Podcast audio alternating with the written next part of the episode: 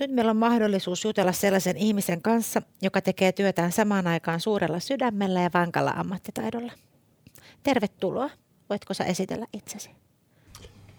Minun nimi on Janne Korhonen. Olen vanhempi konstaapeli Helsingin poliisin ennaltaestävä toiminto.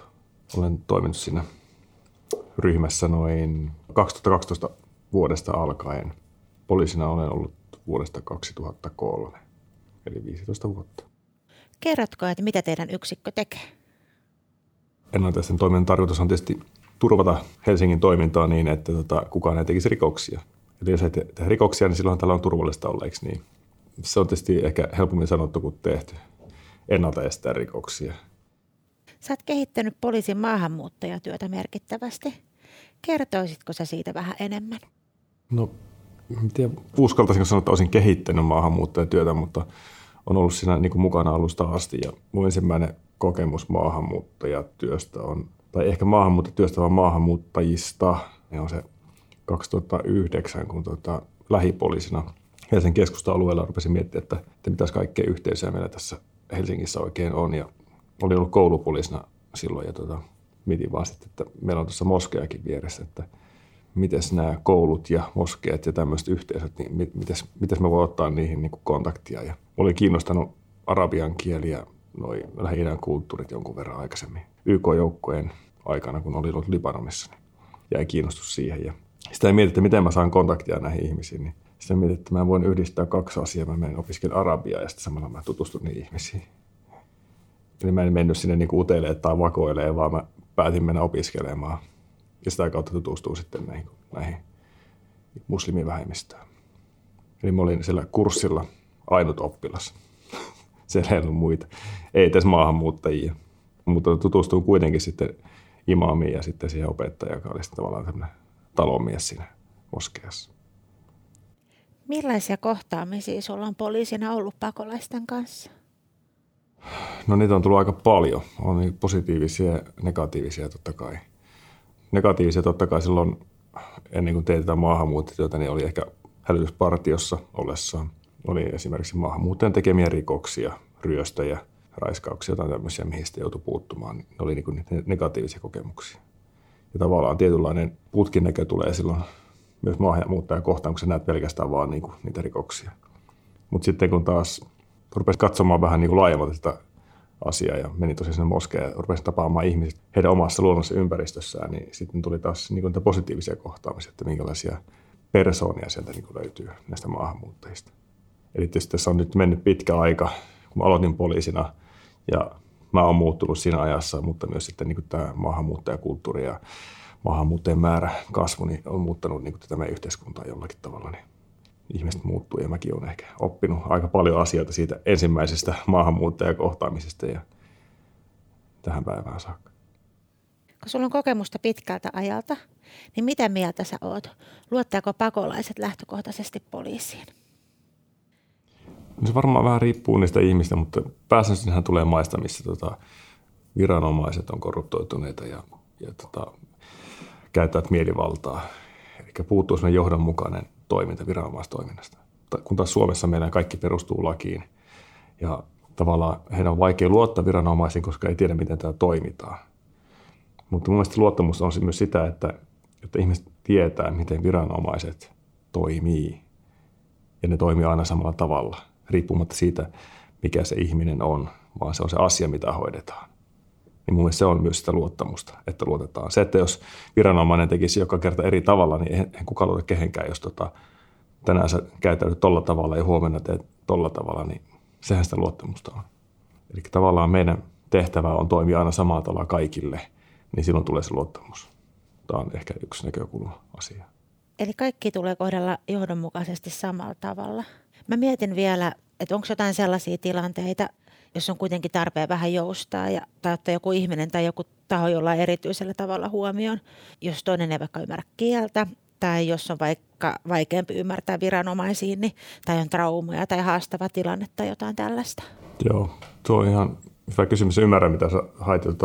Tämä on se just se, mitä me nyt tehdään, että me yritetään niin kuin, saada ne ihmiset niin kuin, luottamaan viranomaisiin. Just se, että on niin kuin, matala kynnys tulla puhumaan. Me ollaan niin kuin, ihmisiä ja tavallaan niin kuin me inhimillistetään se viranomaistoiminta myös jollakin tavalla. Ja sitä kautta me saadaan se luottamus. Että välttämättä ne maahanmuuttajat ja turvapaikanhakijat, ne ei luota niin kuin viranomaiseen, koska, koska heidän kulttuuri on erilainen. Se vaatii niin kuin pitkän ajan ennen kuin se luotaisiin. Niin tavallaan me tuodaan ne palvelut sitten niin kuin lähemmäksi ja ne saattaa luottaa ehkä, ehkä siihen poliisi Janne Korhoseen. Ne ei luota siihen kaikkeen poliisiin, vaan ne luottaa se yhteen ihmiseen. Ja se tietysti on vähän tietysti hankala, jos meillä on 30 000 turvapaikanhakijaa ja, ja sitten yksi, yksi ihminen johonkin luottaa, niin se ei ole välttämättä oikein kestävä systeemi. Jos mä sairastun tai kuolen, niin kehen ne sitten luottaa. Mutta niin kuin ajatuksena se, että, että me luodaan semmoinen niin helppo väylä ja yritetään niin kuin tavallaan niin kuin pienillä jutuilla niin kuin saada sitä luottamusta, että luottaisi viranomaiset, että ne asioida sitten myös myöhemmin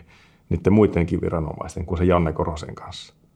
Ja se on tapahtunut sen pieni askeli ja, tota, ja ehkä tässä just on se, että kun me päästään sinne yhteisöihin ja jotenkin ihmisten kautta sinne yhteisön sisälle, niin se luottamus rakentuu sitä, että ne voi kertoa toisille, että hei, kun sä teet asiat noin, niin se asia hoituu niin kuin näin. Eli se sana kiertää siellä. Eli mä en kaikille 30 000 käy kertomassa näitä asioita, vaan että me käy jollekin, niin sitten se yhteisö niin kuin tietää siellä ja sana leviää. Ja sitä kautta me saadaan sitä meidän omaa tietoa annettua eteenpäin. No millaista sun työ eri kulttuureista tulleiden ihmisten kanssa on? Mitä siinä on tärkeää ottaa huomioon? No tota, totta kai me, me ei mennä sille niin kuin vakoilemaan ihmisiä, vaan me mennään kertomaan, että hei, mitä kuuluu ja mitä teille kuuluu ja onko teillä kaikki hyvin ja voidaanko me jotenkin auttaa ja jos tulee jotain ongelmia, niin voitte sitten niin soittaa meille. Esimerkiksi moskeijassa on käyty kertomassa tämmöisiä juttuja. Jätetty yhteistietoja, että jos tulee jotain ongelmia, niin me, me niin kuin autetaan teitä, soittakaa meille. Että me ei mennä silleen niin kuin vakoille, että ketä täällä on ja onko täällä jotain outoja tyyppejä, vaan että, vaan että me mennään niin kuin tarjoamaan niin kuin palveluita, että jos heille tulee se tarve, niin tietää sulle, kehen ottaa. Eli se ei ole se joku viranomaisnumero jossain, jossa on niin joku vaan ääni, joka vastaa, vaan että seuraavan kerran tarvitsee jotain apua, niin ne voi soittaa suoraan sille tutulle, joka sitten osaa ehkä kertoa paremmin. Ja totta kai niin se luottamus ei tapahdu, niin kuin, että mä olen tässä nyt teille ja kertokaa nyt sitten ongelmanne, vaan että, että se vaatii sitä kahvijuontia niin kuin vähän enemmän kuin ensimmäisen ja toisen ja kolmannella kerralla, vaan sitten se, sitä joutuu sitä kahvia juomaan aika paljon sitten ennen kuin se luottamus syntyy ja sen joutuu kertoa vähän niin kuin asioita. En mä sano, että nyt pitää kertoa nyt kaikkea minusta, vaan että no, okay, onko perhettä ja mitä kuuluu ja ihan tämmöistä small talking ja se on sitä keskustelun avaamista ja sitä lämmittelyä ja sitten jossakin vaiheessa joskus joku tulee, että hei, mulla olisi tämmöinen asia, että tarttisin tähän ja tähän apuun. No miten kauan siinä sitten menee, että saa rakennettua sellaisen luottamuksen? Ei sitä voi tietää. No kerroksä jonkun esimerkin? Mm, ehkä nämä moskeet on semmoinen, että siellä on niin aika monta kertaa käyty ennen kuin siellä tapahtuu. Ja sitten kun tapahtuu jotain ja sitten kun ne pyytää sitä apua, niin siihen pyytöön pitää niin kuin vastata. Eli sitä kautta tulee se luottamus. Saattaa olla se ensimmäinen pyyntö olla joku ihan niin mitätön asia, joku, että joku, mulla on ajokorttiasia, että, että ajokortti vanhenee, miten mä saan uuden ajokortin ja sitten vastaa siihen, että joo, että se menee niin kuin näin, näin, käyt sieltä laitoksesta hakemassa uuden ja jotain. Ja sitten se vähän niin kuin, saattaa olla, että se testataan, tai se voi olla se ensimmäinen niin kuin, vähän niin kuin arkailen, että, että miten, se, miten se poliisi vastaa siihen. Vastaako se siihen huutoon, mitä, ne on, mitä on tarjottu, niin vastaako se sitten siihen, siihen palveluun, mitä, mitä, mitä on niin kuin myyty. Ja sitten saattaa tulla, että tulee joku isompi juttu. Saattaa olla, että siellä yhteisössä on joku, joku ongelma ja sitten sitten me hoidetaan se. Yksi tämmöinen esimerkki oli semmoinen yksi moskeja tuolla Itä-Helsingissä ja me käytiin siellä juomassa sitä kahvia ja niitä näitä ja ne kertoi kuulumisia ja suunnitelmia ja minkä verran käy ihmisiä ja minkälaisia ihmisiä käy. Ja kerrottiin kanssa, että ketä me ollaan ja mitä me halutaan. Ja sitten kävi semmoinen tapaus, että se oli joku sunnuntai – ja sattumalta mekin oltiin silloin töissä, meillä on joka sunnuntai töissä. Ja tota, siellä oli yksi, yksi tämmöinen yhteisön jäsen saanut psykoottisen kohtauksen ja ruvennut sitten siellä moskeassa sitten niin kuin riihumaan. Se heitteli Korania ja tuolia ja särki seinä ja sitten se yhteisö saa pidettyä sen kiinni ja se otti hätäkeskukseen. Ja poliisi tuli paikalle ja me oltiin silloin töissä ja me kuultiin sitten se, se tehtävä ja otettiin se tehtävä itselleen ja mentiin hoitaa se sinne. Ja tota, me saatiin tämä riehu ja psykoottisen kohtauksen saanut maahanmuuttotaustainen mies rauhoitettua ja otettiin se kyytiin ja vietiin se sairaalaan ja hän sai siellä sitten apua ja sen jälkeen mentiin tekemään jälkihoitoa sinne moskeen ja käytiin puhumassa, että mitä on tapahtunut ja onko sitä vaatimuksia, miten tässä hoidellaan. Ja myöhemmin sitten käytiin vielä joitakin viikkojen jälkeen kysymästä, miten se menee ja onko tämä henkilö palannut ja onko kaikki hyvin. Ja sitä kautta me saatiin semmoinen aika hyvä yhteistyö, tiivis semmoinen niin kuin luottamus siihen, että asiat hoituu, kun tehdään yhdessä. Et se on ehkä yksi semmoinen onnistuminen. Ja, ja näitä, näitä useampia tämmöisiä moskeita, missä on ollut joku tämmöinen, ei nyt samanlainen tehtävä, mutta jonkinnäköinen vähän raflaavampi juttu ja sitten on pyytänyt apua ja on pystytty vastaamaan siihen avun pyytöön ja silloin tulee se luottamus, että hei, tämä systeemi toimii. Mutta tässä on ehkä pointtina se, että kun meillä on niin kuin mahdollisuus keskittyä niin kuin näiden niin kuin vähemmistöyhteisöjen niin kuin ongelmien perusteellisemmin kuin peruspoliisilla. Peruspoliisi käy hoitamassa sen jutun ja se jää sinne se taakse ja tutkija ottaa sen jutun vastaan ja se katsoo, että okei, tässä on rikottu seinä ja asianomistaja rikos ja onko vaatimuksia ja kuulustelee ne, se on siinä. Niin se ei välttämättä saa semmoista kontaktia, niin eikä sillä ole aikaa hakea kontaktia näihin yhteisöihin eikä ihmisiin. Ne on vaan ihmisiä, joiden asia pitää hoitaa ja laittaa eteenpäin. Onko se sakko tai sitten laittaa se syyttäjälle. Mutta me hoidetaan tavallaan näitä asioita, näitä suhteita. Me ei tutkita sitä rikosta, vaan me, me, me hoidetaan niinku niitä välejä niin, että ei pääsisi tulemaan niitä konflikteja uudestaan. Yritetään auttaa niitä itse, auttamaan itseänsä. Itse se yhteisö hoitaisi niitä asioita. Ei ta- tarkoita sitä, että, että rikokset pitäisi jättää paljastamatta enemmänkin just niin, että, että kun tulee rikoksia, niin ne rikokset saataisiin poliisin tietoon ja poliisi hoitaa ne, ettei tulisi oman käden oikeutta, vaan että ihmiset niin luottaisi siihen, että järjestelmä pystyy hoitamaan niitä asioita. Äh, miksi sun mielestä poliisin on tärkeää rakentaa luottamusta näihin yhteisöihin? Mun mielestä luottamuksen rakentamisen tekijä on tärkeää, että ei tulisi tämmöisiä rinnakkaisyhteiskuntia tai, tai eri, eri tasoja, vaan että tavallaan kaikki nämä – maahanmuuttajat olisi samanarvoisia ja ne saa samat palvelut, mitä kantaväestö saa. Koska jos sitä luottamusta ei ole niin viranomaisiin, niin sitten se yhteisö rupeaa itse hoitamaan niitä asioita. Ja sitten siellä ne yhteen sisällä olevat vähemmistöt jää ilman sitä apua ja jäävät sinne tavallaan yhteisön rattaisiin. Ja se ei ole niin kuin se oikein, just niin kuin esimerkiksi näiden naisten oikeudet ja, ja seksuaalivähemmistöjen oikeudet, jos yhteisö, yhteisö itse rupeaa rankaisemaan tai tai mielivaltaisesti hoitamaan näitä asioita, niin nämä ihmiset ei saa sitä oikeutta, mikä heille kuuluu niin kuin yhteiskunnallisesti. Eli sen takia on tärkeää, että ne ihmiset luottaisi poliisten uskas kertoa niistä oman yhteisön ongelmista. Tarkoitus ei ole leimata yhteisöjä, vaan että ne yhteisössä olevat yksilöt saa apua niihin ongelmiin ja he pystyvät elämään sitten myös turvassa ja rauhallisesti tätä elämää niin kuin kaikki muutkin. Osaatko sä sanoa, että minkä takia joidenkin on niin vaikea ottaa poliisin apua vastaan? Hmm.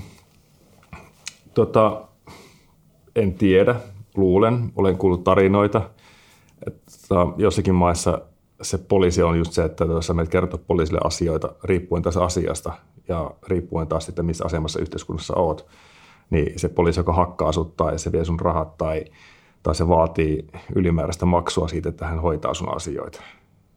Että sä voi ikinä tietää, että minkälaisen vastauksen saat sieltä poliisilta, niin siksi niihin ei luoteta. Mutta tiedät, että sulla on ongelma, että hoitaa asiat, niin se hoidetaan tietyllä tavalla. Niin silloin siihen luotettaisiin.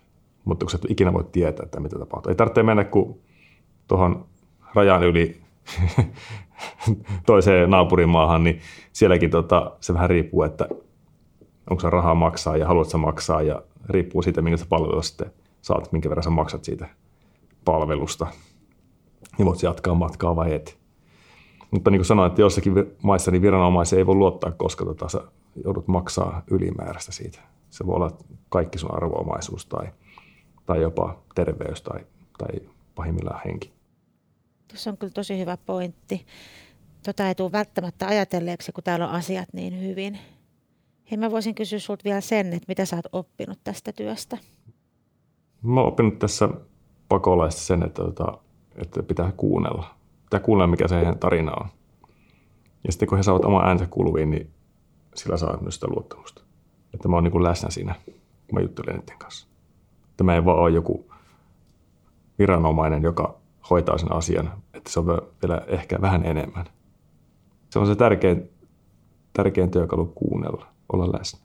Sen jälkeen sä voit ehkä kertoa sen oman näkemyksen asiasta sille henkilölle, kun sä oot ensin kuunnellut sen, mitä se kertoo. Ja sitten se, että ei ole vaan musta ja valkoista, vaan on kaikkea sitä väliltä. Se on ehkä se tämmöinen niin abstrakti oppi, mitä on. Että tavallaan sun pitää kuulla niitä ihmisiä, mitä, kenen kanssa on tekemistä, mikä niitä se juttu on, tarina.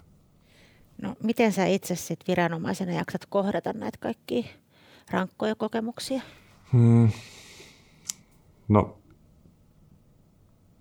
kun mä kuuntelen näitä ihmisten tarinoita, niin, niin tota, täytyy miettiä, että ne on heidän tarinoita, ne ei ole, ne ei ole tapahtunut minulle. Että heille ne voi olla kipeitä juttuja, mutta ei ne tavallaan kosketa mua sillä tavalla niin kuin henkilökohtaisesti. Ne voi kuulostaa jotkut tarinat pahalta ja, ja sitä varmaan ovatkin, mutta tota, et mä en voi ottaa niitä niin kuin henkilökohtaisesti. Ne ei ole tapahtunut minulle. Ja tavallaan se mun tehtävä, että mä oon kuitenkin töissä, niin se suojelee mua sitten. Ja mun pitää suojella myös itseäni. Että jos mä ottaisin kaikki tarinat niin kuin henkilökohtaisesti, henkilökohtaisen missiona tai olisin liian empaattinen siinä, rupesin itkemään sen henkilön kanssa niitä asioita, niin en mä jaksaisi varmaan niin kuin vuotta pitempään tehdä niin kuin mitään työtä. Eli tietynlainen suojamuuri pitää olla. Jotkut puhuu kyynistymisestä, jotkut, mutta kyynistyminen ei ole mulla ainakaan se oikea sana, vaan enemmänkin se, että jollakin tavalla pitäisi ne suodattaa ja unohtaa ne jutut. Ne on tapahtunut toiselle ihmiselle, mä vaan kuuntelen sen tarinan ja voin antaa tukea hänelle, mutta tota, mä en voi ottaa sitä tuskaa itselleni kuitenkaan kannettavaksi. Joo, toi on varmaan ihan totta. Mutta sulla on työssä varmaan jotain semmoisiakin juttuja, jotka tuottaa iloa. Tuleeko sulla jotain sellaista mieleen? Mun työssä iloa mulle tuottaa aika paljon ne onnistumiset. Se, että mä näen, että ihmiset pärjää. Ne saa hoidettua asiansa ja ne pääsee elämässä eteenpäin niistä vaikeuksista huolimatta, mitä niillä ehkä sitten on ollut. Ja mitä vaikeuksia niillä on ollut ehkä tässä yhteiskunnassa tai, tai ongelmien viranomaisten kanssa. Mutta he pääsevät kuitenkin eteenpäin ja pääsevät sitä yli.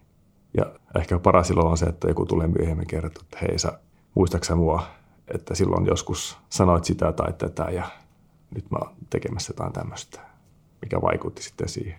Että joku tuo sitä palautetta jostain menneisyydestä, menneisyyden kohtaamisesta. Semmoisia on ollut muutamia nuoria, jotka on niin ollut jossain lasten kodissa ja tota, ne tulee sitten kaupungilla ja sanoo, että hei, että muistaakseni no en mä välttämättä muista. Mutta sitten ne kertoo, että nähtiin silloin siellä ja siellä ja nyt mulla menee näin hyvin. Niin se on siistiä. Että ne muistaa mut. ja ne tulee vielä kertoa sitten niistä hyvistä, hyvistä asioista, vaikka mä en välttämättä muista sitä. Myös maahanmuutteessa on samoja juttuja. Muistan muutaman, se oli yksi nainen. Tällaisessa mielenostuksessa oli, ne oli irakilaisia, ne piti mielenosoituksen tuossa kansalaistorilla ja me oltiin turvaamassa sitä ja jutusteltiin niiden ihmisten kanssa siinä. Ja se mielenosoituksen jälkeen, se on ehkä ainut kerta, kun että nämä kaikki eh, irakilaiset mielenosoittajat kävi kättelemässä meidät sitten sen mielenosoituksen jälkeen, mikä on, niin kuin, on harvinaista tai ainutkertaista, kiittelivät jälkeenpäin. Ja, ja tota, sitten se yksi nainen tuli sanomaan, että se muisti mut jostain aikaisemmasta kohtaamisesta, olisiko vastaanottokeskuksessa. Ja sitten tämän mielenosoituksen jälkeen niin mä luin siitä jonkun lehtijutun. Ja tota, ja tota, se oli päässyt niin tavallaan eteenpäin siitä, niistä turvapaikkaprosesseista ja on tämän yhteiskunnan ihan menestyvä jäsen. Mutta niin kuin, on näitä kohtaamisia, jotka tuottaa iloa, että ne ihmiset pärjää, on sopeutunut tänne tavalla tai toisella, niin se tuottaa iloa. Olisiko sinulla jotain terveisiä tällaisille viranomaisille, jotka ei ole vielä tehneet niin paljon töitä eri kulttuureista tulleiden ihmisten kanssa? Mitä sä haluaisit sanoa? No mä en tiedä, tapaanko mä enempää kuin muut. mä voin kuvitella, että jotkut muut tapaa vielä enemmänkin, mutta tota, enkä mä voi sanoa, että minkälaisia kohtaamisia heillä on. Mä puhun vain niin kuin omasta kokemuksesta, mutta niin kuin, riippuen totta kai kiireestä ja tilanteesta, asiasta, mitä hoidetaan, niin jos on vähänkin aikaa, niin voi käyttää vähän enemmänkin siihen kyselemiseen ja kuulumisten vaihtamiseen. Kuunnella, mitä se kertoo. Ehkä sillä on joku muukin tarina kuin se vaiva. Mutta mä ymmärrän, että viranomaisilla ja esimerkiksi sairaalassa niin on ihan älyttömän kiire. Ei sinne niin kuin ole aikaa jäädä ihmisten kanssa kuulustelemaan niin kuin pidempiä tarinoita. Mutta jos sattuu olemaan joskus aikaa eikä mitään muuta tekemistä, niin keskustelee sitten sillä hetkellä, kun on aikaa. Ei aina, eikä joka päivä, ei joka kerta, vaan silloin tällä. Mikä on sun mielestä onnistuneiden viranomaiskohtaamisten merkitys?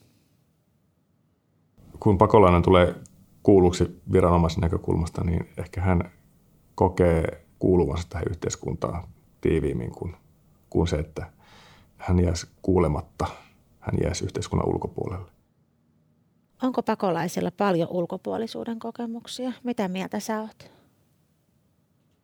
Ehkä just se, ehkä se ensimmäisen sukupolven maahanmuuttajat tai turvapaikanhakijat, jotka on iältänsä vähän vanhempia.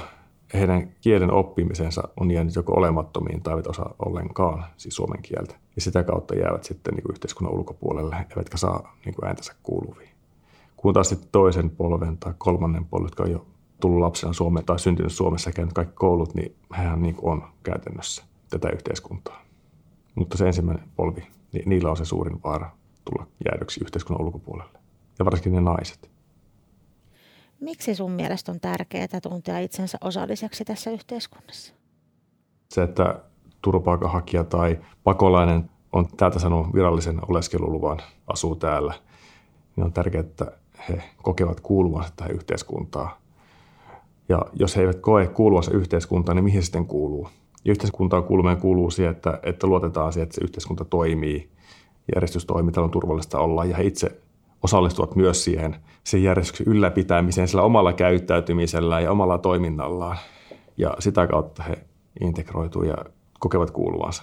Okei, kantaväestön pitää ottaa huomioon nämä ihmiset, mutta tota, ei pelkästään, että aina otetaan heidät huomioon, vaan, vaan turvapaikanhakijoiden kautta maahanmuuttajien pitää myös itse olla aktiivisia liittyäkseen yhteiskuntaan. Ketä ei voida pakottaa, ketä ei voida niin väkisin ottaa. Pitää olla itse aktiivinen. Tämä yhteiskunta vaatii sitä, että ihmiset on aktiivisia kuulumaan johonkin. Hei, kiitos näistä sun ajatuksista. Lopuksi mä vielä kysyisin, että mitä toiveita tai haaveita sulla on poliisina tai ihan muuten vaan? Mun toive tai haave tässä yhteiskunnassa tällä hetkellä on se, että me saataisiin se ääni, joka on tällä hetkellä ääripäillä, niin saataisiin se ääni niille kaikille, jotka on sen välissä. Eli kaikki saisi se äänen kuulua, eikä pelkästään vaan ne ääripäät, vaan että keskustelu olisi tasapuolista ja se ei menisi henkilökohtaisuuksiin, vaan puhuttaisiin asioista. Uskaltaisiin puhua asioista niin kuin ne on. Ja jos silloin kun me puhutaan asioista niin kuin ne on, niin silloin me voidaan ehkä muuttaakin niitä asioita. Se, että joku huutaa jollakin toiselle, niin se ei muuta yhtään mitään miksikään, vaan pitää puhua niin kuin asioista niin kuin ne on rehellisesti.